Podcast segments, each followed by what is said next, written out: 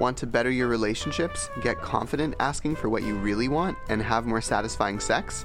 Welcome to Intimate Interactions, a collection of juicy negotiations, informative explanations, sultry debriefings, and much more.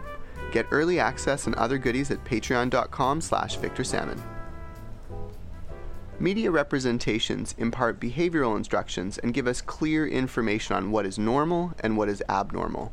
In short, what we should and shouldn't do. They're also a warning of what the consequences are if we show we're different. If the media doesn't show minorities at all, or worse, shows us only in a negative light, think Kinksters on CSI, it's hard to know if it's safe to be out of the closet at all. If we worry our peers have been warned against us or given misinformation that we are, insert stereotype here, we may feel shame and avoid discussing our identity at all. In addition, when there are no good low level positions for a minority at a company in an industry, say the media, movies, etc., there are fewer experienced minorities, and then when hiring for high level positions in that industry happens, management complains the minority talent simply doesn't exist. That reaction defends a broken system and blames minorities rather than focusing on the heart of the problem and asking what solutions we can offer. One solution might be to include more low level positions or roles for minorities, a sort of trickle up effect. Those low level professional roles then lead to experience and produce higher level performers in that industry, provided minorities are given a chance to be those high level performers. Much of this in media comes down to authentic writing. That means writing from one's own experience or from a very well researched, consulted, and understood experience of another. Having a diverse group of writers or authors working on creative projects also helps give that project the best chance to represent diverse views and catch inaccurate or degrading stereotypes. Disclaimer I apologize in advance if something I say discriminates against some folks. I'm open to being called in. Chances are six months from now, I'll look back aghast and see something horrifically problematic I'm not proud of. I'm certainly not perfect, but I'm trying to be mindful of the voices I choose to lift up and the perspectives that I encourage. Along that line, I'd like to acknowledge that this podcast is recorded on unceded traditional Coast Salish territory, specifically that of the Musqueam Nation. Welcome to my second session with X, my director, scriptwriter, monogamous kinky white friend. Hello, hello. Hi, X. So, we already had a conversation about different dating scripts and while we weren't quite as exhaustive as perhaps we could have been, I thought it would be good to change gears and talk more about changing those scripts so that they can be more inclusive of different types of people that maybe want the option to do flowers and chocolate and all those cool dinner and movie style dates, but maybe they find going to the supermarket and shopping for food together as a first date is a better option. I mean, you can get to know someone in a totally different way that way. Yeah, change is great. Let's talk about how to figure out and, and a way to do that. Sure. Um, so I guess my first thought, like if I if I meet somebody and I'm Yeah. interested in them, and they say my perfect first date is, for instance, to go to the grocery store and let's let's go buy some food. Great, awesome. All right, that first of all makes my life easy because I don't have to plan the date. Let's just go buy some food, Yeah. see what we talk about. But what they've done there is they just told me what they wanted. Yeah. And if I really want to take them on dinner, do flowers, say, all right, but I tell you what, how about for date two or four or five, whatever, Sure. I get to take you to dinner. And I get to do the traditional, you know, uh, the traditional style date, because that's what I really want to do. Sure. Maybe- Would you be open to that as well?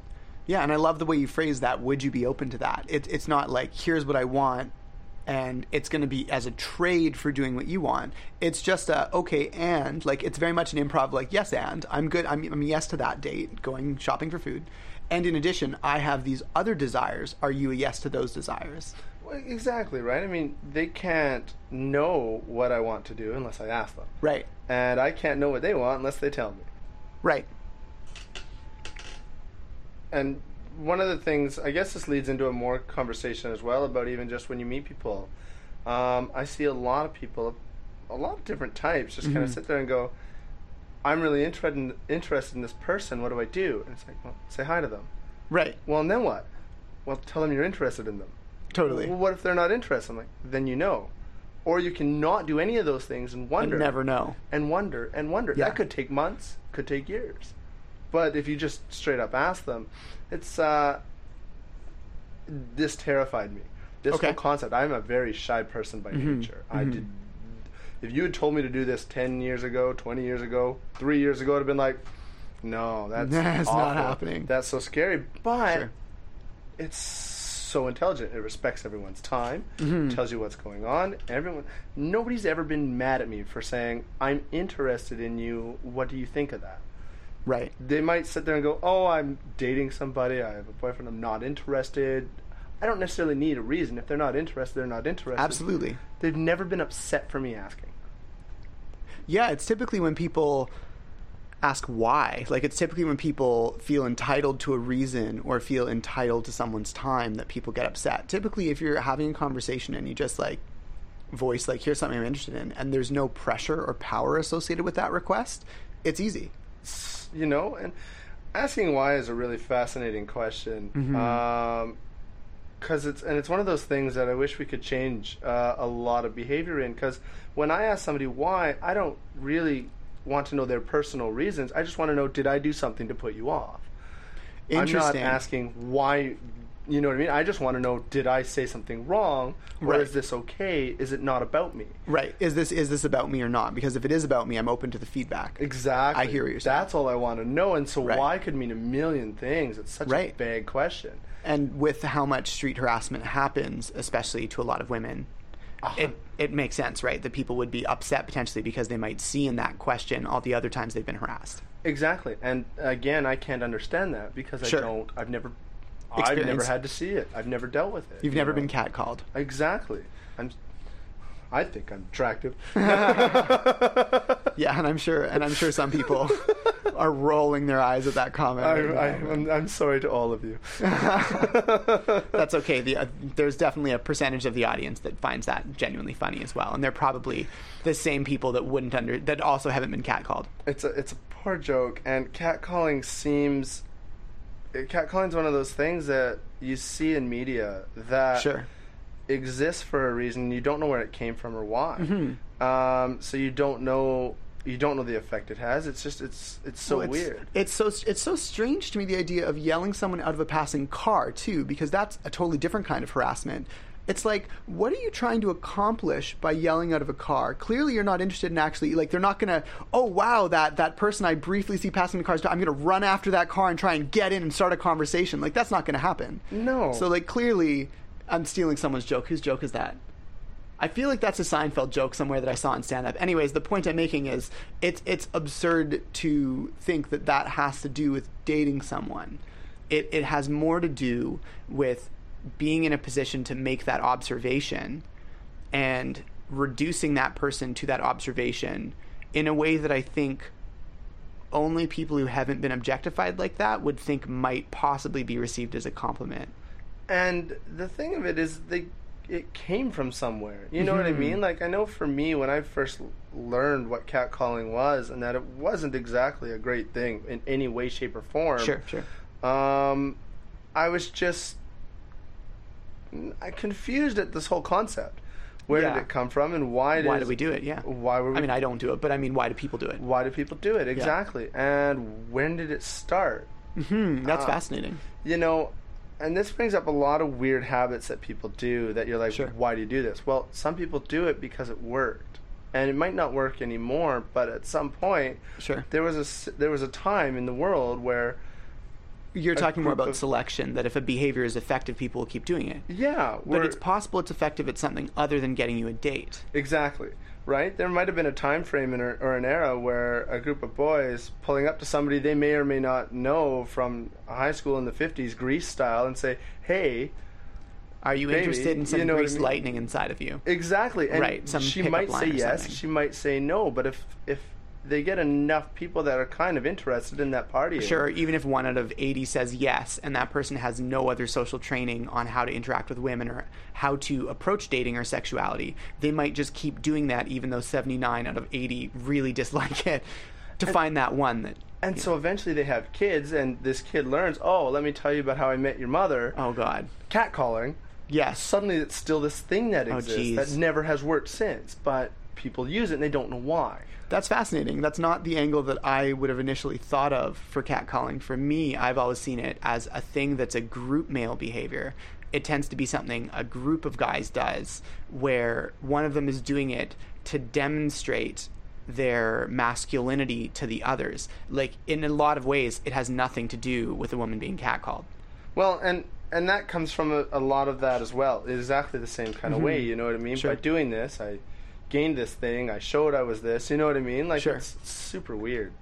Yeah, it's it's interesting how we get these gendered things in manhood that are almost traditions of showing a rite of passage.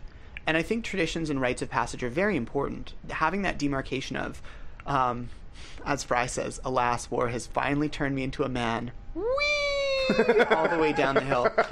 Um, and and I think that's also kind of a funny um, parody of gender. This notion that men don't play, which which to me is a really toxic idea. Oh, And when people talk about toxic masculinity, they're not saying that being a man is bad, and they're not. They're they're just saying that there are ways that people use the phrase "be a man" that is harmful to other men. I mean, toxic masculinity affects everyone, but I think even if we take strictly a masculine facing approach to this, I think that's a valid, important conversation that deserves its own space. And I think as two men, I mean, I'm a queer man. Sometimes I feel very genderqueer, but um, I, I do mo- mostly present masculine. So I think it's fair for me to call myself a man. yeah, for Um, sure. And I feel like it's one of those questions that we're actually qualified to talk about, as opposed to, you know, dissecting certain aspects of gender.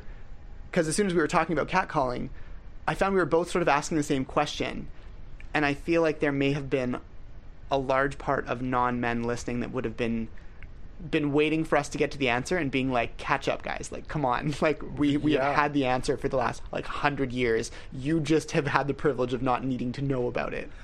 You know, it makes me think a lot about how there's been an epidemic of dick pics getting sent on interesting interesting question yes. Uh, and this to me is exactly in the same vein, just a lot right more. of what works what and digitally can you hit a thousand people where two of them might be interested in your dick only And that's the thing, right? And any any salesman will tell you, if you ask enough, someone will say yes. right And that's this I mean, behavior. it's, it's coercive as fuck, but It's it doesn't change the fact that it may promote the behavior in that it's effective once or twice kind of deal. And I don't think that excuses the behavior either. I'm not definitely not trying to Sure, excuse the sure. behavior, but I'm saying that it, it exists because somebody out there said, "Yeah, that's great. Let's go bang." sure. Um, and unfortunately, the people that are being hurt by this aren't the people the guy cares about when they're sending this kind of picture. right. Um, it's such a bad system. Um, Yeah, it really comes down to how do you change that? How do you affect social change? Getting back onto the idea of changing these dating scripts because you're right, that is a dating script. Like all of these things are great, they're totally on topic because we are talking about here are dating scripts. There are literally people that believe I photograph my genitals, I send my genitals to someone, and eventually, you know, step three, profit. Like eventually that somehow leads to a relationship or even just sex. And I guess the question becomes what's an easier way for those people to find somebody that wants to fool around and have some fun that you don't have to harass everybody else to get to? Well, we could just create an archive of dick pics where everyone goes and submits pi- the best pictures of their genitals and call it like, I don't know. Um, Reddit slash r slash my dick yeah, exactly right. But I mean, like a dick finding service. Like you'd create like an OKC, only it would be OKD, and then everyone would just upload a profile of their dick, and then people of all orientations that are interested in dicks would go on, look at profiles, and just like, yeah, I'm interested in that dick. That's the one for me. That is that is the inexplicably shirtless photo that's in this profile for no reason. Except now it's like, why is there a clothed photo in here? Yeah. Oh, this guy doesn't understand this site at all. Yeah, this is not what I came here to look at. Um, but it could be just a simple matter of saying, you know, I mean, it's it's a very quick way to let someone know I'm interested in one thing, Yeah, one thing only. But there's, sure. a, there's another way to say that, and that's exactly just to say it. Like legitimately, you could just message them and say, "Hey, um, this is who I am. I'm interested in in this. Like, I'm interested in fucking. Yeah. If that's not something that interests you, that's totally cool. I'm sorry I bothered you. Totally. And I think that if we can teach people that you can politely ask for sex, Yeah. and ex- as long as you accept, the answer can be no more times than not, and it's not a dig. It's just Yeah. that's how it works. Totally. Um, I think that's where a large part of changing culture really will start to start to move, and that goes for both.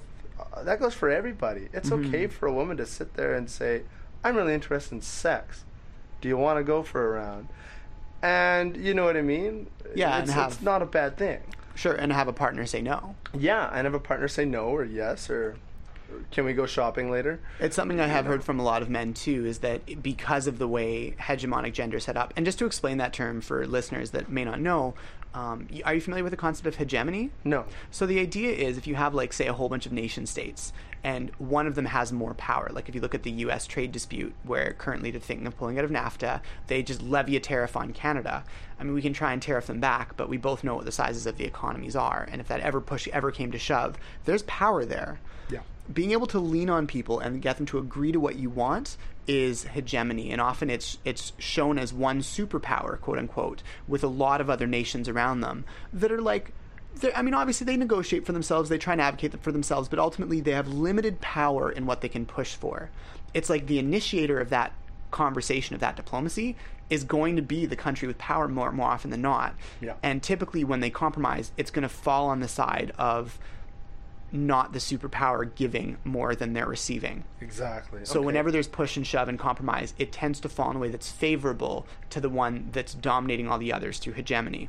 So when we talk about hegemonic gender, we talk about this idea of okay, we're going to have these two pre-described genders, and I mean obviously we have gender fucked non non non gender non-confining. Con- oh wow, I'm really struggling today. Gender non-conforming, um, gender non-binary, all these various agender, other gender, both genders. There there are a lot of different labels that people choose to use to describe themselves, and they don't fall under man or woman regardless, we're going to, as society, pres- prescriptively assign all these traits. This is what um, an ideal woman does, or this is what our idea of a woman is, and what a woman should try and embody. These are ideas of what a man should try and embody. It's going to assign things asymmetrically so that things that are more likely to promote success in our society asymmetrically get assigned to men. So men can be in control, leaders, they can tell their people what to do. Women can try to be in control and they're called bossy. They can try and be leaders, they're called bitchy. They can try and get us to do things and they're seen as selfish. Um, so it's it's a question of how can we how can we look at this asymmetrical distribution and at the very least be aware of like oh this is actually something i've never really thought of as a man. And it's actually pretty crappy if all of a sudden all these behaviors that i'm like well let them eat let them just eat cake. Like why can't they just go be a leader? Why can't they be really performant at work? And there are all these fears about well if i if i show off what i can actually do it's not that i'm per- performing at work i'm being a show off or I'm selfish, or maybe it's not even other people. Maybe it's internalized misogyny. Maybe it's internalized gender baggage where a person says, Well, sure, I performed really well at work and my boss gave me compliments and I still feel like garbage. Like, I just feel like I shouldn't have been a selfish bitch today. And I feel like, you know, going over those interactions in your head of like, was it too much? Like, even having to ask that question in a way that someone socialized as a man wouldn't even be asking that question, probably. You know, and it's it's it's a really beautiful question. Um, I've definitely had moments with a partner where they've asked me, "I this thing happened. Can I describe it to you and let me know what you think?" Oh, yeah, if that's I've interesting. done anything wrong or done anything right or whatever, Sure. and we we discuss it, and I think that's a lot of it. You know, I mean, if if for me, if I were if I were doing something and somebody said you're being bossy, for instance, um, or I've I've had this one as as a leader, you're kind of an asshole today. You know what I mean? And I'm like, oh, okay. How do I go about doing that? So what I've started to do is as um, the more times I hear it, and if you can ask for feedback and say, what would I do to improve? What would make me still do great at this while not being perceived different or being perceived differently? Right, not being perceived as an asshole, but still succeeding because here clearly here are the tasks I'm trying to accomplish, Right. And here are the methods I'm using, and you're saying you don't like the methods, and I'm I'm open to that. What could I do differently to do the same thing? one of my uh, one of my all-time best friends uh, was my boss when I worked at a, at a restaurant, and she was very bossy, very much. This is it's this way or the highway. Sure. Um, and I was so glad I ended up becoming great friends with her because I got to say, you know, I personally just hate being told what to do. I have no problems doing what you ask, but if you can just ask me, say, hey, do you mind doing this instead of hey, do this, I will do it, and I won't be your problem. But the minute you tell me to do it, suddenly you're bossy, and that to me is just a communication issue. Interesting. That's not anything you're doing wrong. Do if you- were a guy doing it, it would be the, would be the same, same thing for you. conversation. I would just okay, interesting. Because that is a common piece of feedback that women leaders often have to deal with is the whole they have to they have to ask differently than men tend to have to ask in workplaces. That's a really common one that you hear about. And and the biggest thing I think, like, because I, I I tell the same thing to any uh, any employer that's a male as well. If they give me an order, Yeah. I just know. You Right. know what I mean? I think for the men, they don't care. They're just like, "You'll do it." You know what I mean, or whatever. They'll have Sure. that conversation a little easier. Sure. Um, it's less of an affront because Right. of those uh, different societal norms or whatever it is. Sure. They don't see it as like I'm. Right, that that conflict's okay. Yeah. And more to the point, it's never going to really affect their career. Exactly right. Whereas so, if a woman gets a reputation, even if employees are still obedient, if management starts hearing that she's really bossy, um, especially if that management is all men, um, but sometimes even for people who have internalized a lot of this gender baggage, then yeah, they may view her as not fit for promotion. and, and and it's it's so sad. It's one of the beauty things that I was able to do just on a personal relationship was she she never changed all the things she told me to do. She just changed how she asked me, and for me that worked really well. Mm-hmm. And I did them all. It wasn't a question of could she do the job, was she right for it, was you know what I mean. Gender had nothing to do with it. I just hate being told what to do. Sure. I like being asked what to do. That's fine, and it's, it's and that that might be a unique X thing as opposed to um, as opposed to a gender specific thing in this context. For a lot of the time, that type of feedback is feedback that asymmetrically gets given to women. and that's That they should ask, they should be more polite while leading is like the type of thing that, that some people have a broken record on. And that's so sad because there's so many men out there who are super rude in the way they Mhm. lead things. And again, it's how I think you you're just a polite person. how do you tell them off? You know what Yeah. I mean? Like, and man, that's it's a whole nother topic of being the the employee telling the employer off. Right. it's, Um, and it's it's interesting because if an employee ultimately doesn't have lots of power at that company and can't tell them off, men might get a reputation for getting things done where a woman gets a repu- reputation for being a bitch right, and that's for the same behaviors. And it's it's that kind of lens that shifts how we see behavior as policing. It, it really restricts um, what certain genders can do, and and this isn't always going to be restrictive exclusively of women, but I think disproportionately it does affect them. If we look at like different situations, there are always going to be somewhere where women have a little more leeway and men have a little less. But that's a separate conversation that doesn't detract from how serious this one is. Well, and, and talking about, I guess, changing, right? So, so in the in the vein of changing, how Mm-hmm. Yeah. looking at that situation Yeah. just on its own, how would we even go about it? And I think a large part of the problem isn't that the younger people moving into the workforce understand that yeah, there's no problem. She's the boss. Let's carry on. They don't. I, I Mm-hmm. think that they're brought up a little more that men and women are doing this equally, and uh, I, I mean, I, I like to I like to hope so. I like to hope so as well, but I think that the older generation that tends to run these companies and be the Yeah. bosses because they put in their time years ago when they Yeah. started. and conservatives live longer. Conservative people tend to outlive um, lower socioeconomic income people. So poor people don't live as long as rich people, and rich people tend to disproportionately hold conservative views. And as a result of that, our aging population tends to be more conservative, not necessarily because it's smart to be conservative or because you get older and eventually become curmudgeonly. It, it's more that if you hold those views, you're likely in a class of society that is likely to get older. And see exactly, and how do you teach them? That's Right. where the change comes Well, from. Well, and right? this isn't necessarily even a dig at conservatives. I don't mean to say there's anything wrong all. with that. I have, yeah, How do you teach anyone with that mindset, regardless of who they are? You know what I mean? If they're in a mindset where they're like, "This woman's bossy," and you know what I mean, whatever. Um, how do you teach them that that's not necessarily the case, and Mm-hmm. how do you get them to see it from their perspective? Is the question of change, and that's a hard one. yeah. Um, Especially when they're fixed on not changing. If literally, like the word conservative is about conserving, Yeah. we're literally talking about traditional value systems. How do you talk about changing those value systems when someone is literally labeling their whole political philosophy around not change? And I guess the question, the first question could become, well, what are the benefits of the change? Why is this a problem for you? Right. Uh, and maybe that's, and most people probably just don't want to hear it. And well, when they do, let's change them, um, Right. if we can. But I guess that's the first big question: is well, Mhm. first of all, you're going to lose half the people that could help your business Right. by not respecting them.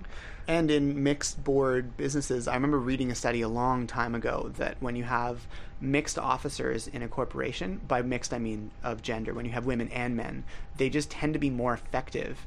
And this is supported by research from group studies of humans that humans that are split on gender tend to have a more diverse toolkit when solving problems. And that, I mean, there's no specific reason that I can think of that necessarily like those those studies don't necessarily show there's a specific reason. They only have the finding that these mixed groups do better. So it may be because women are socialized with certain tools and men are socialized with other tools. It may be because there is some innate problem solving ability, although that's not what I would conclude from the studies I've looked at. Interesting. So I guess, I guess what I would like to say is that I'd hope that, I mean, if if you're perceived as something and you kind of, and, and you know that it's based on actual feedback versus it's actually just discrimination of the gender. Right. You know what I mean? Like with one you can do something with and if you keep hearing it after you've done some good due diligence, that's discrimination. You know what I mean? But hopefully both hopefully in that situation you can sit there and give uh people could sit there and weigh what what's going on here and really Sure. see you know what i mean like Yeah. can i improve because there's one thing to say you know yeah you can improve in this job by doing things a little differently Sure. Um And I think that's true for everybody, but unfortunately sometimes it's viewed through a gendered lens. and that's and that's the question that you kind of I don't know how to I, I can't help sure. answer that but if you can find out how to view which lens you're getting some of these Sure. uh, like you said, from how do you even how do you convince a boss that because that boss happens to be a man and happens to be bigger than his employees, it's intimidating when he yells? yeah I mean, even explaining the context, um, if we want to touch on, say, violence against women, um, how how do you convince someone when they're like, "But I'm not in an intimate relationship with this person. They're my frickin' employee, and I tell them what to do," and they have that really like staunch mindset.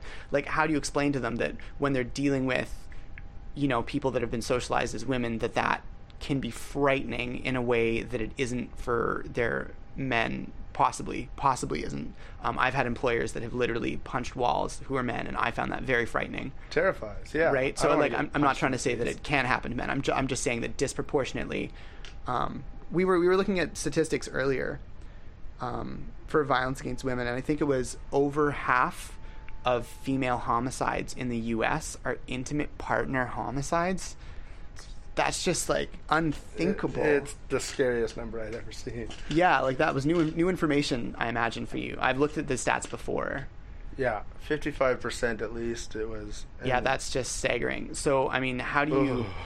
so trying to put into context that that's asymmetrical that 55% of the homicide of men is not intimate partners Yeah. Like, that just isn't the case. So trying to understand that there is context around our behavior and that context shapes our filters and our reactions as opposed to people trying to pretend that because say for example women have the right to vote that therefore feminism has done its job and we live in this equal society. We don't. I mean i wish we did. I share their passion for equality. I just take a very different stance on it in that yes and we should be doing a lot to ensure that equality and looking honestly at the ways that our society isn't equal and trying to at least promote awareness if not address them directly And you know, a lot of it is. I mean, if you take the average person, I'm gonna I'm gonna bash the media for this again. Sure. And and you sit there and say feminism is doing this, and you give this right really big like uh, show of, of these feminists that are doing some rally Mm-hmm. that doesn't talk about what the average feminist is probably doing day to day to Sure. facilitate good, healthy, small changes in a world. sure sure They're going to be like, well, that's Right, they disagree for these reasons. Yeah, they only seen the one system that the media put on Sure. because it was the loudest voices. Oh, and it- and the is. loudest voice argument, and, And it's going to be a white it's going to be a panel of three white guys and a black guy talking about feminism and you're like why is this even on the air? It's not content of any quality or authenticity at least. Maybe it's high quality, but at the very least, I mean, says the guy who's talking to another guy about feminism right now. which is funny, right? And I guess that's part of uh, trying to figure out how to change. I guess what what could we do in that situation where we see a woman trying to be a lead, you know, being a leader. Yeah. Uh, not trying at all, but being a leader in a situation where people aren't giving her the the right respect or Sure. um, that they would if she was doing Or- the same thing as a or viewing the, the respect that they do have for her through the lens of and is she performing her gender well? Yeah. which in fairness is the same lens that they view male bosses by or, or bosses that are men. They they view it through the same lens. Is he performing his gender well? People judge each other on this normative gender policing crap based on this gender binary that i don't believe exists that i certainly haven't experienced um, by which i mean my experience of gender hasn't been binary and the difference being the gendered instructions for a man boss are different than the gendered instructions for a woman boss. And they're stacked in such a way that sometimes being a quote unquote ideal woman is in conflict with being the best leader for the situation. You know, and this brings up something I mentioned on our last session together, um, where I said one of the things that I can do as a leader that people really respected and liked was show weakness. I don't know what to do. I'm Right, scared. right. I'm insecure. Yeah. That is such a different story if that was Yes. in power. So Yes. that's this is where the great start of our understanding comes from where Yeah. if she says that, that might that gender norm suddenly weighs on her like nothing else. I suddenly it makes so much more sense to me now. This conversation, you know, like Right. oh my god, um, huh? I wonder how you get past that, like how you change the world. Yeah, that's um I, I once saw a con- actually I think it was the consentcrew.org maybe. It's the Vancouver Consent Crew, but they had this meme that was I'm sorry for the inconvenience, we're trying to change the world. Oh, And I, just like thought it was a, it was a nice sentiment to be like, yeah, I mean, we are actually trying to to do something meaningful. That's nice. Yeah. So I guess how how do you set about changing gender norms? And I think the first thing is exactly what you said in our first session when we were talking about what is the status quo, and it comes back to that non-normative. I don't really know a lot about genders other than man or woman. That's typically what I've been exposed to, and it's okay if I don't have an opinion. Yeah, ex- I can just lift up the voices of people that do have an opinion about it, that have some life experience or lived experiences, is what I meant to say. Yeah, exactly. Let's. You don't need to have an opinion on something you don't understand. Yeah, You don't need to have an opinion on something you don't know. yeah. And there's no harm in if you meet somebody that says, "I'm going through this," to say, "How can I help you?" Yeah, Man, that changes the world. How can I help you? yeah. Even if there's nothing you can do, just knowing that you're a person that's willing to support them makes the world a friendlier place. Yeah, I mean, there have been times in my life where I really didn't understand what someone was going through. It didn't. I had no concept, no grounding point. It was just they could have been speaking in a different language, and I would still have just as much knowledge on what they were talking about.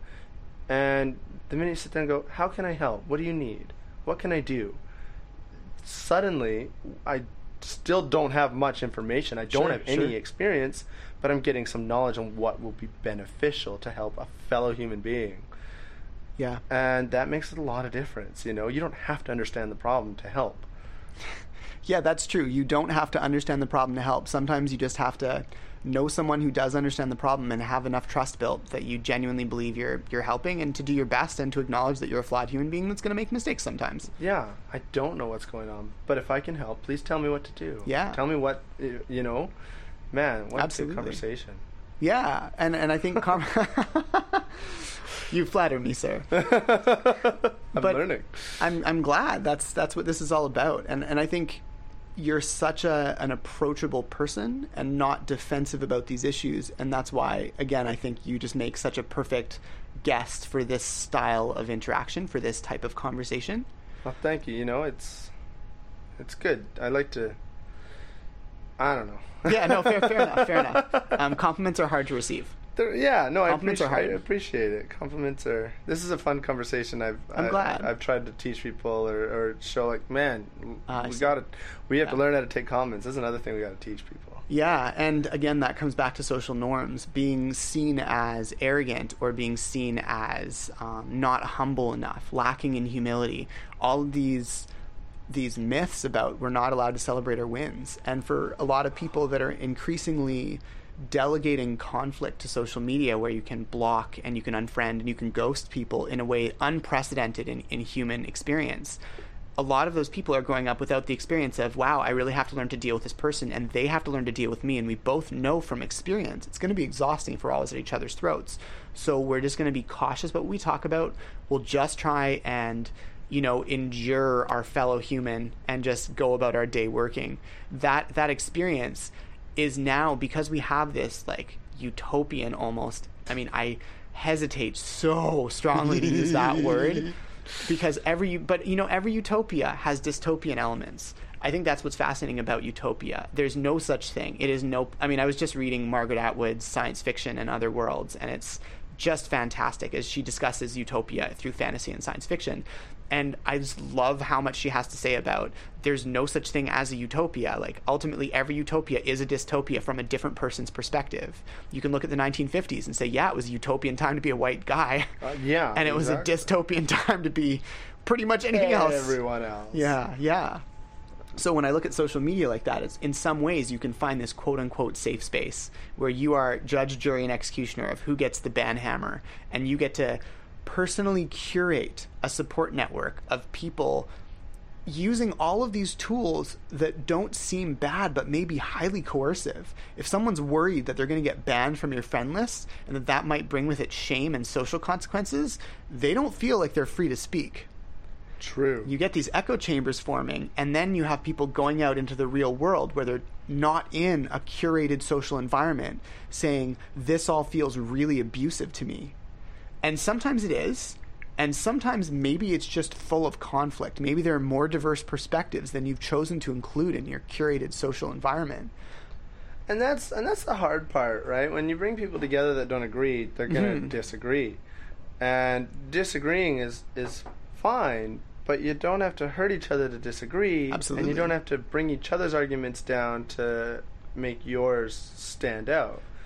You know what I mean? And that's something that I, we don't teach people how to disagree. Right. And it's also that there are sometimes power dynamics behind that. So when you have a power dynamic, when a boss is disagreeing with an employee, or maybe harder to understand for some, if um, a straight person is dis- if, if a vanilla person is disagreeing with a kinky person on something that maybe they have some expertise in, Yeah. and the vanilla person doesn't have tons of expertise, or if you know a straight person is disagreeing with a queer person about the pride parade and that person's not out, and they have to listen to this person drone on in this privileged fashion, where they don't even feel safe to exist as they are.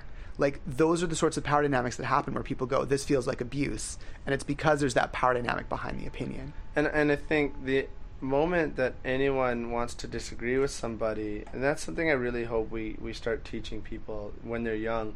A disagreement isn't an attack. Yeah, Not on not knowing where someone's coming from and saying I disagree with what you're saying. Why are you saying it? Sure. is a much better way. So that Absolutely. you can't really truly disagree with someone until you know exactly what they're talking about. absolutely. Um, and this is something that I think a lot of people I would I would even go so far as using phrasing like that hasn't been my experience. Because that's never really false. You're the expert of your experience, and if it doesn't matter how privileged you are in whatever way, if you say to someone who's say as a person living with disabilities, um, if they say like, "Wow, this venue really doesn't try," you can be like, "That hasn't been my experience. I'm super interested to hear what makes you say that." exact that I love that. I'm going to start using that. I'm just absorbed and taken. Amazing. Please, um, there's no copyright. That It will is- soon be my experience. I love it.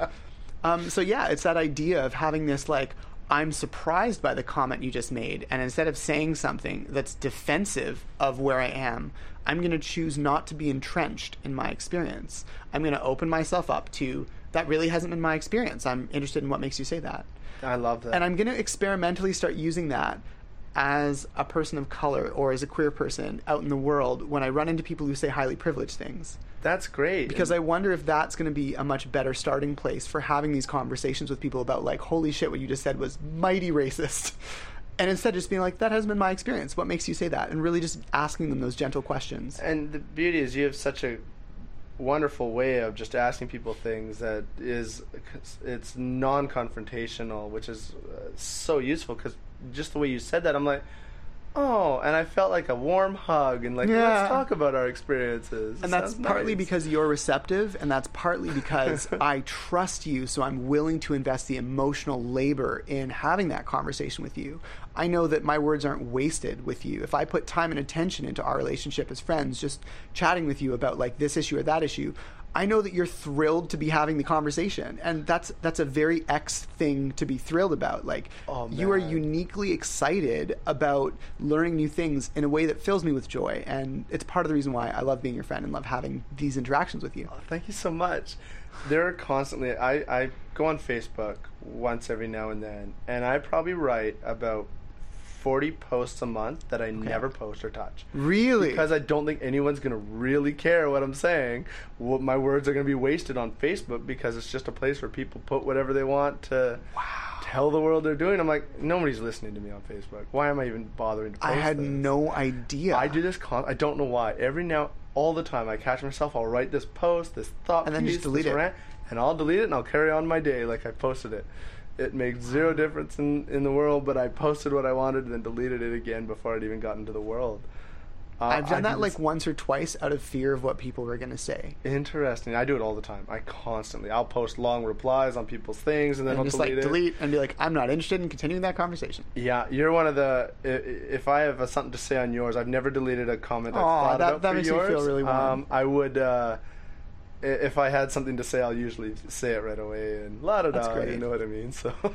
yeah, and again, that comes back to the trust that you're going to have. You're going to be understood. That Exactly. if you're making this bid for support, um, Gottman and his lab use this term, um, turning towards, turning away, or turning against. oh. as the three ways that, that we sort of respond to bids. And again, I'm very much simplifying their work, but I find that to be a simple and awesome way to talk about the more important idea of how do we respond to others' requests for intimacy almost. Sharing of, of your even of your thoughts or of your feelings can be very intimate, even if you're just saying something as trivial as you know, I actually really don't like ice cream. If you feel like that person will turn against you and rail about how much they love ice cream and how, like, even jokingly, you're nuts not to like it, you might you might be reticent to even share that. And yeah, you'll question it next time. I mean, and this is a silly example about ice cream. Oh, but Oh, what but- if it were really serious? What if it was, I have this, you know, I'm, I'm a very genderqueer person,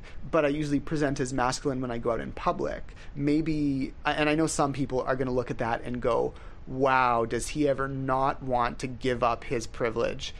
And you know what? I'm not going to say no to that. I'm- I don't think wow. it's I mean, the people who have the strength are going to do the work. Sometimes I have the strength, like when I'm on Facebook, when I'm with my family, I'll be out about being queer, I'll be out about being kinky, I'll be out about being non monogamous. But when it comes to gender presentation, I will go to a party and I will wear, you know, various makeup depending on what it is. Um, I always like the way that I look in eyeliner. I don't know why more guys don't wear eyeliner.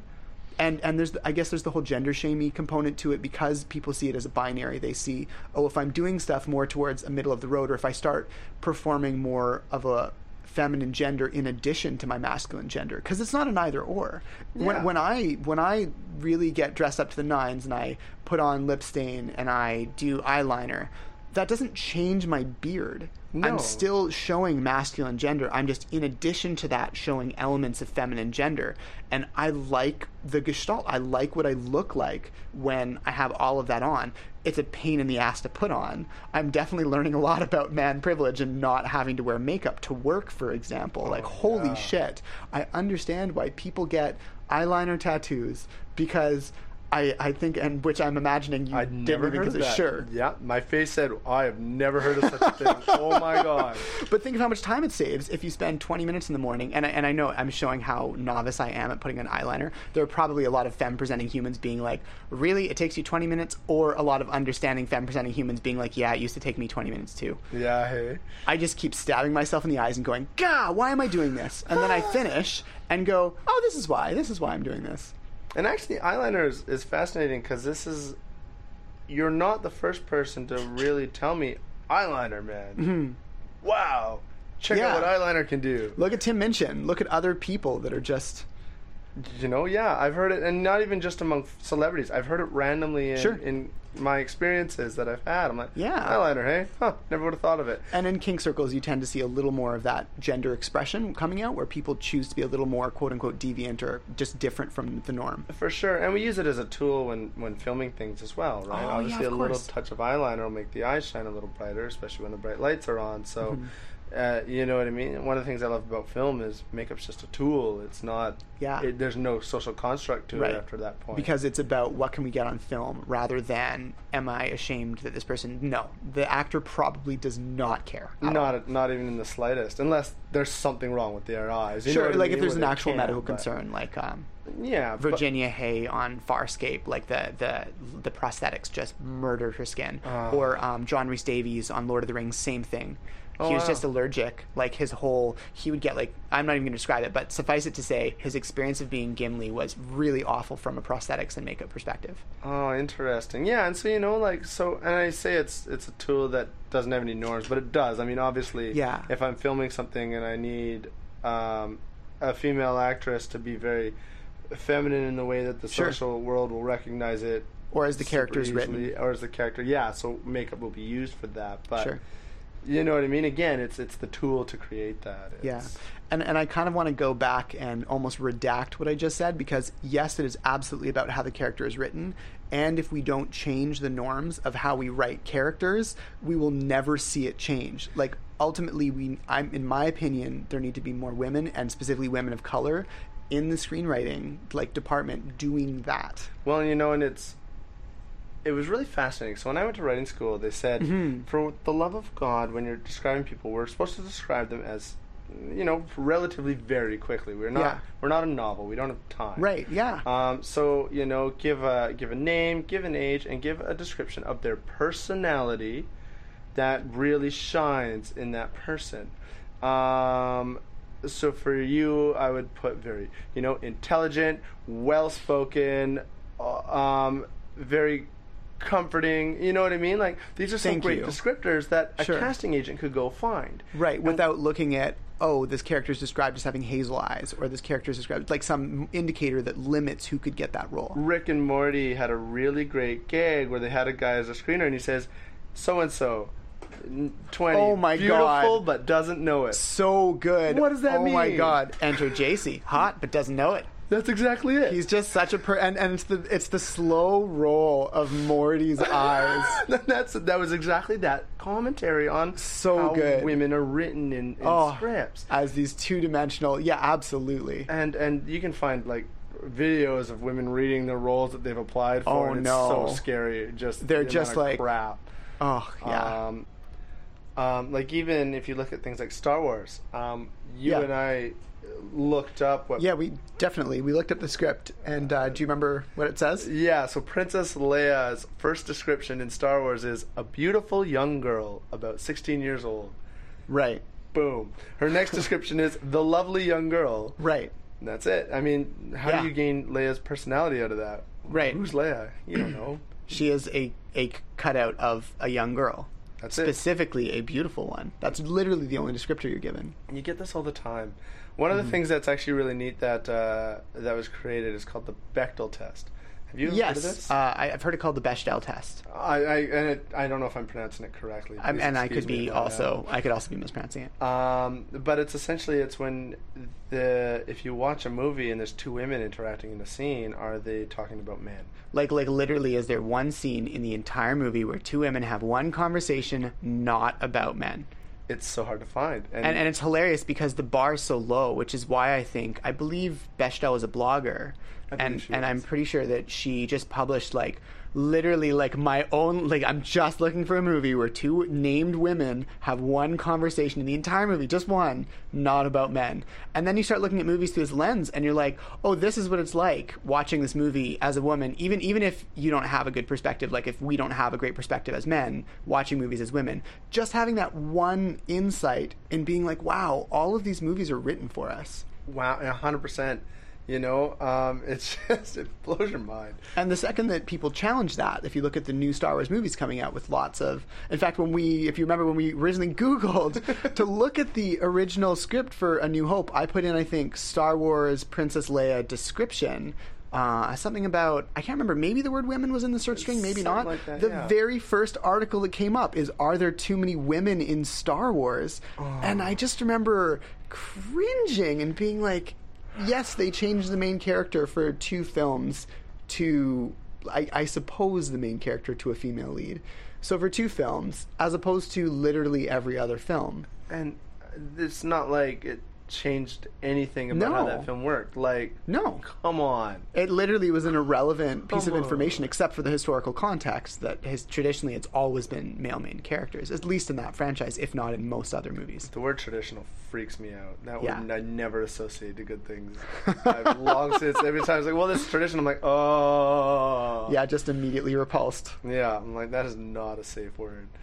Interesting. Not even remotely. That's fascinating. I guess I tend to feel the same way because there are a lot of traditions that are based around people that don't have my experience of the world. Interesting. Yeah, you know, I don't know why. For some reason, it's an easy argument to say we don't need to change. Right. And that's such a bullshit argument. I mean, it's literally just making the argument it is safer to do absolutely nothing differently than to do anything differently. That's, that scares me.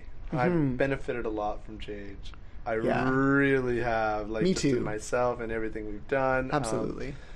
oh, the- and I and I get it. Change is hard. It's scary. and it can be scary. Yeah, absolutely.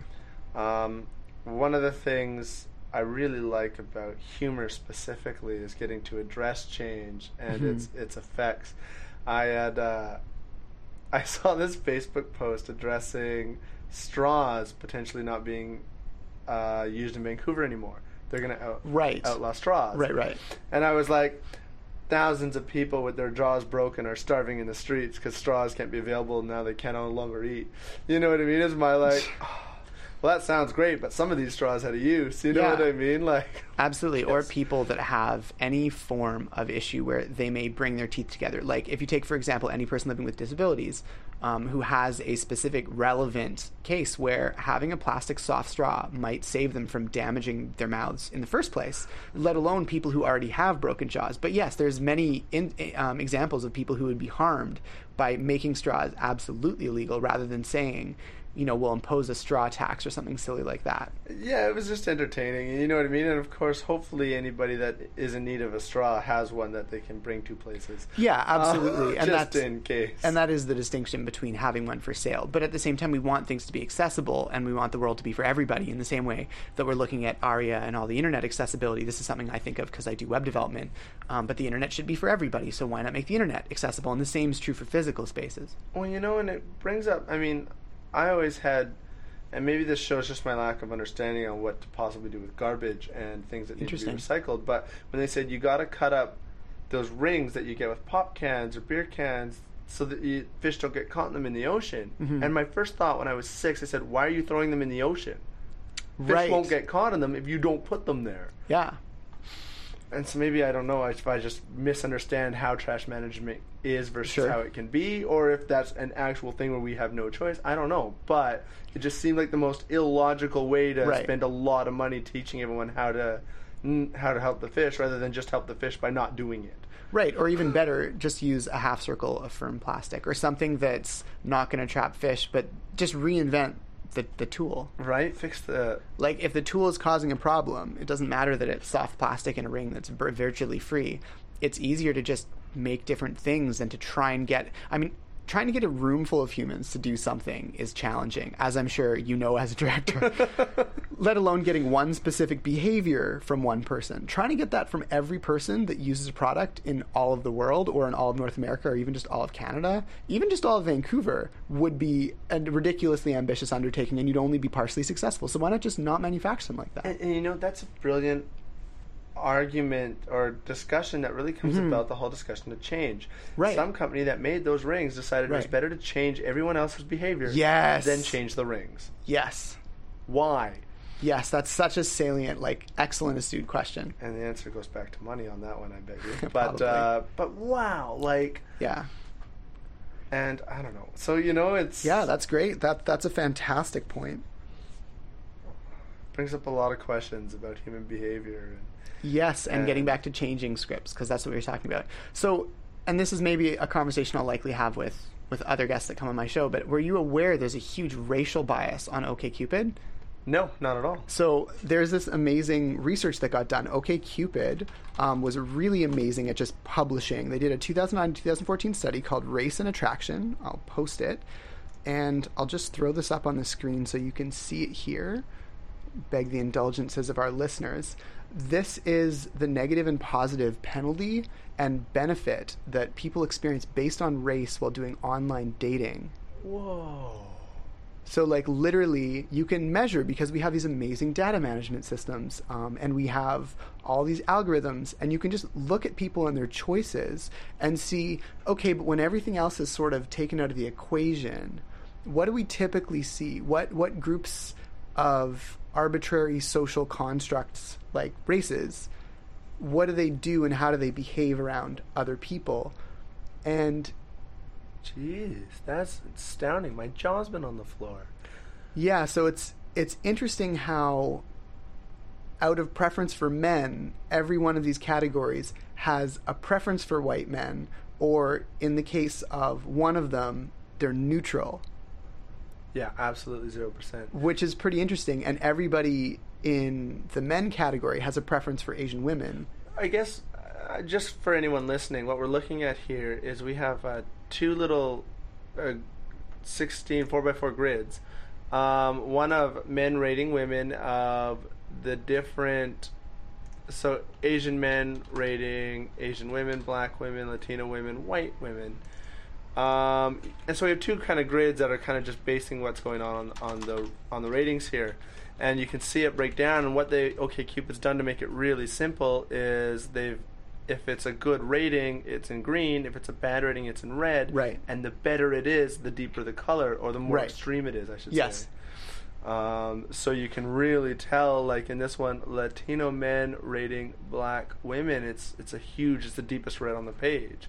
Yeah, it's a minus Um, 22%. It's like, just like an insane wow. penalty based strictly on the intersection of a person's gender and race. That's it.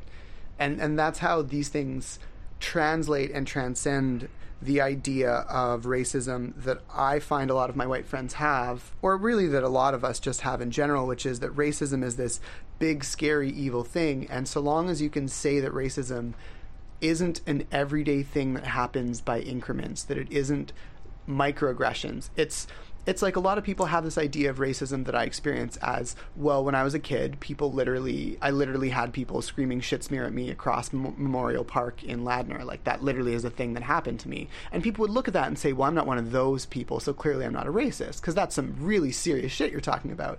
You know, that's that's a gang of bullies that literally beat me up. Um, and like, and it's okay. I mean, this happened a long time ago, and I'm mostly processed through it. But what's harder to see is when a new person comes up to me and asks me where I'm from or asks me questions about my race where I'm like, "Oh, I'm I'm from here." And they're like, "Yeah, but where are you really from?" Yeah. And you're like, "Why are you entitled to that answer?" I just said like I was born in Richmond. I'm from here. And they're like, "Well, where are your parents from?" And it's almost like they have to justify they're in too deep to just leave the question. Yeah. So to justify it to themselves, they just keep asking this series of entitled questions, leading to like I, I have to essentially help them out by saying, "Are you asking what my ethnicity is?" Because they'll ask like, um, in one case, someone asked like, "Well, what nationality are you?" And I'm like, "Canadian." And they're like, "Where are you from?" And I'm like, "Canada." And they're like, "Yeah, but where are you really from?" And I'm like, "I was born in Richmond." That's how I got the nationality. That's how I got the nationality Weird. Canadian. yes, exactly. Um, and that's like it's like a little racism. It's not like someone's gonna beat me up or call me names, but they're gonna ask me a question that reminds me I'm not white. Wow. Yeah, and it's like those little interesting moments where you're not in like having the best day, and one of them catches you off guard, and you're just like, "Well, fuck, I really don't feel like going out tonight." Yeah. and it's those just- it's those little tiny moments that make up slight changes in behavior that build to because you know like behaviors are just a collection of habits and habits are formed when you do a thing i mean maybe i'm even getting this hierarchy wrong but you do a thing over and over and eventually it becomes a habit and then eventually you start developing a mistrust of people and i think that's the scariest most insidious part of any form of social oppression racism included is it undermines your ability to connect and be intimate with other humans. It penalizes your ability to have relationships.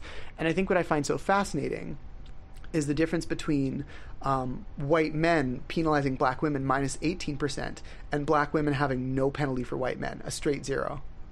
that Which, which is I know, almost it's- unique. The only other categories are white women rating Latino men and white men rating Latino women. And I, I wonder, and actually, the least judgmental from this data, and again, we can't draw strict conclusions or strict causal relationships. Obviously, these are just correlationships, and I acknowledge that as a science-minded person. But it's still a, it's still some of these results look very stark. And while I can't say I've done a chi-squared test and there's significant results necessarily, it's clear they're from a very high n value just by the way that OkCupid has presented this data. But again, I'm making an assumption, so take it with a grain of salt. But across the board, black men seem to have virtually no penalty or advantage. It's 3% up, 3% down, 3% up, 3% down. Yeah. It's really fascinating to see how that translates that some people who hold no penalty against someone else will hold a penalty back towards them. It just blows my mind. And it's. It's also representative um, in one of the other sessions I recorded with one of my friends, Olivier, who's a game master, he brought up the new South Park game. And in the new South Park game, the difficulty varies by skin color. Literally, if you want to play a harder version, you just need to be blacker in that game, which is very relevant because it's from the United States, where that's extremely significant. What a brilliant way to really show people like yeah. oh it's a know, big statement especially was... from white game developers being like well why don't we just make it harder if you're a person of color? Because that's how it really is. We're reflecting a real image of how we see our, our nation. And again i don't mean to trivialize the struggle of black people outside of the us i just mean i think one of the most one of the most obvious and advertised examples that i can think of personally would be um, how African Americans specifically get treated. I think they're the most egregious cases um, caught on video anyway seem to be those cases, and they seem to be cases in a developed world nation that other people from developed world countries would relate to in a way that they distance themselves from the treatment of people of color around the world. They'll say, oh, but that doesn't happen here. And it's really nice to have a salient example to be like, yes, it does. And when people say, oh, well, that doesn't happen in Canada, firstly, it does happen in Canada with African Canadians. But regardless, if, if that isn't egregious enough, you need you need look no further than the Truth and Reconciliation Council's findings on Indigenous people in Canada. Oh man, it's that just gets the statistics were just so heartbreaking. Right down to Canadian servicemen in World War II were more likely to come home than children sent children sent to residential schools for a five year stint or more. I just started. I just read. Uh, uh, I just read something on the residential schools, and it was my first real look, like real look into it, and it was just so horrifying. Oh, I can't yeah. even imagine. And you know, I mean, hopefully, as we all get older and we hopefully try to mend a lot of these rifts and help each other, it'll the world will improve. But I mean, I guess it starts it starts with the kids, right? It starts with the training. It starts with how you help Yes, and I think you hit on something interesting because it also starts with how you present the information. There's this discussion going on now about how a lot of Aboriginal Canadians choose not to identify that they're Aboriginal in school because some of them are forcibly pulled out of school to be helped. Oh. It's really interesting how the desire to help almost from a place of white fragility, or I should say Canadian fragility, because, you know, as a person who's a person of color, I'm still a settler descended person. I'm still existing on these traditional territories of Coast Salish peoples. So it's not an exclusively white problem. It's really a settler problem. And I think that's important. Even though I I really dislike the word settler as a settler because I was born on this land and to me birthright matters even though obviously it's nowhere near the same as having a culture where birthright matters so much more significantly, or where the very relationship of a people to land is so culturally dissimilar to my colonially descended view of my relationship to land. It's like they're they're incomparable because they're so different, and yet I still wrestle with all these problematic views that I hold that I know are problematic. And yeah, I know it's it's an issue. I know I could be a better ally. And at the same time, I still feel really tied to Lulu Island. I tried looking really, really hard for the Musqueam word for Lulu Island, but Musqueam people have been on this land so long, they predate the formation of Lulu Island, which was only about 3,500 years ago. Wow. Because it's a silt island produced in a delta, and Musqueam people have been here, I think, and please, I'm very sorry for not getting this right. I believe they've been here at least 9,000 years. Wow. At I least that's what I was reading online. And you know, it's education's a big part to Yes. change. Um, because a lot of this stuff, you know, it's it's not known, and people where people get their information is going to be a big thing. That would be a wonderful thing that I wish we could change as a world. Is where do you get your information? Do you get it from the news? Who and kids are going to be getting it from school and who pays for those schools and are those schools teaching from a rote british or colonial framework yes they, they are teaching from something that at the very least started with a very colonial framework It's scary. well what's really neat is math is taught but critical thinking isn't. And don't get me wrong i love math. I love it to death. I, I excelled in math. I was one of the kids for whom the system worked. And there's an enormous amount of privilege in that like a metric shit ton. It is it is one thing that really offsets a lot of the other problems um, that i've sort of struggled with is that the school system worked for me. I liked the analytical, organized approach to learning, and boy, did I excel at that. I didn't excel in my early years when I was being bullied, but once I got to senior high school, I managed to perform. I managed to get into a decent university, which was a public university because, fortunately, as a Canadian, a lot of that's paid for for me. It's at least subsidized, which again, huge, huge amount of privilege. And coming out of all that, I got a degree that didn't necessarily help me get a job. But you know that's middle class people's problems. You Yeah, know that I got a degree on. I didn't get a job with it. World's smallest violin. There are people that literally can't eat. And when I grew up, I'm, I think I'm I'm aware or cognizant of that privilege because when I grew up, we literally couldn't afford to pay for where we were. We were constantly like, if we could have three figures in the bank account, it was an odd day of the week where the bills hadn't come out yet. Like my mother used to scream at me for not for opening the fridge door because we couldn't afford the electricity. Like that's how scarcity minded my environment was when I was growing up. And you better believe class impacts the way that you view your finances and your life and the way you interact with people. And when you get told things like, "Oh, you should be a man and men pay for meals at dating," there's this there's this instant like clench response of like, "I can't afford to be a man." Like the intersection of class and toxic masculinity is really terrifying, and it's no surprise to me when I see a lot of incels and various other um, really toxic expressions of, of people just struggling to figure out what it means to be an adult and what it means to interact with other humans and what it means to try for just some intimacy and some love.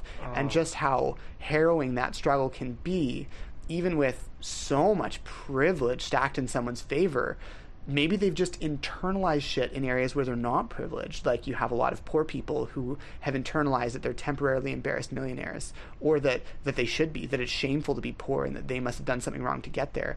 You have a lot of non-white people who've internalized shit tons of racism about you know, people. There was one one incel case I was reading about where the person was literally saying, "I don't understand how this person was dating a black man." It's like there's so much inst- just so much racism that gets internalized, even though he was a person of color. but he like- thought that as a person that had one British ancestor, he was somehow more noble. It was like the the volume of racism would have made it so hard for a person like that to even try and date in a culture like the US or Canada, where yes, there is a lot of racism, and being a racist person of color is like that is a whole other world of fucked because you don't get along well with POCs and you aren't going to get along well with the majority of white people who would even consider being around you. Yeah, so man. that in that one disadvantage, that one obstacle, because people often think of privilege as, well, my life's not easy, therefore how am I privileged? And it's like, well, you're not privileged in that it makes your life easier. Life is gonna suck. Like true truth, life is gonna suck in some ways, and being white does not make that easier. It just doesn't make it harder specifically because of your skin color. Yeah, exactly. And that's a that's a neat that's a very neat way that people I mean, when you hear the word privilege, people don't Yeah. understand that. And that's the thing that goes back Yeah. to education. And, Absolutely. uh, I think the biggest thing with a lot of people and the stigmas that they carry, like I really like that you mentioned um, if I can't afford to take someone to dinner Yeah. and pay for them, can I It's not afford to be a man? I think a lot of that, hopefully, if I can give anyone any resource walking away, is to say, tell people, I would really like to do something for you, but I can't afford to take you to a nice restaurant. Maybe I have this solution Sure. and that solution. Would you like some tea? and we're both you know and I we're mean? both Like- confident enough to do that and I think a lot of people who are poor, as a person who has been poor, it is something I was so self conscious about. And partners in relationships would occasionally call me cheap, or I would gently ask if they could call me frugal instead, because it's like there there isn't much there. You just feel so hollow. It's like at, at least that was my personal experience. I can't speak for other poor It- people. It's it's not easy, but when you start to do it, I hopefully it, it starts to help even just you as a you know what I mean, or the individual if they're okay, this is something that I'm insecure about. I do this a lot. I'm insecure about these things, so I try to find better ways to tackle them by addressing them. That's so healthy. Boxing them. It's been a very long journey. um, but you can do this at any age. You can start at any age. Truth. Of going, you know, oh, I don't like. For me, random example. I really don't like my ears. really. And if uh, I and mean, I shouldn't I shouldn't say anything about it, but yeah, go on. Super random, right? Sure. I mean, nobody would ever guess. You don't. When if you looked at me, nobody's ever talked about my ears in my entire life. Right. Every now and then, once every three, four years, someone will say something about my ears, and I'll just say, "Hey, I really don't like it when you talk about my ears." Oh, okay. And you know, like the most randomest thing, but it took me forever. It took me my whole life to learn. I can just tell people I don't like this, Right. or I, it bothers me, and it Right. changes the game. Yeah. Yes, you'll get those people that just don't care and they'll do whatever it takes to be an asshole. Or use it as a reason to hurt you. but uh, fuck those people. Fuck those people. we will we will help those people change. Yes. by making podcasts. Ah, yes. Yes, that is that is the hope. This is a really good conversation, and I want to continue it. Um, it's also we're hitting close to time, All right. so maybe we might even have you back for a third podcast. I, I hope to be back. This will be a lot of fun. I, I very much relish these conversations. Awesome. Me too. I very much enjoy the conversations that we do manage to have. So thank you for that. Thank you for having me, my friend. Awesome. I'll speak to you next time. Cheers. The background music was Four Way by William Ross Chernoff's Nomads, published through Creative Commons. I hope you've enjoyed Intimate Interactions. Thank you to all of my patrons for their generous support in making this possible. If you'd like to support more content like this and get early access to upcoming shows as well as other goodies, go to patreon.com slash victorsalmon and pledge.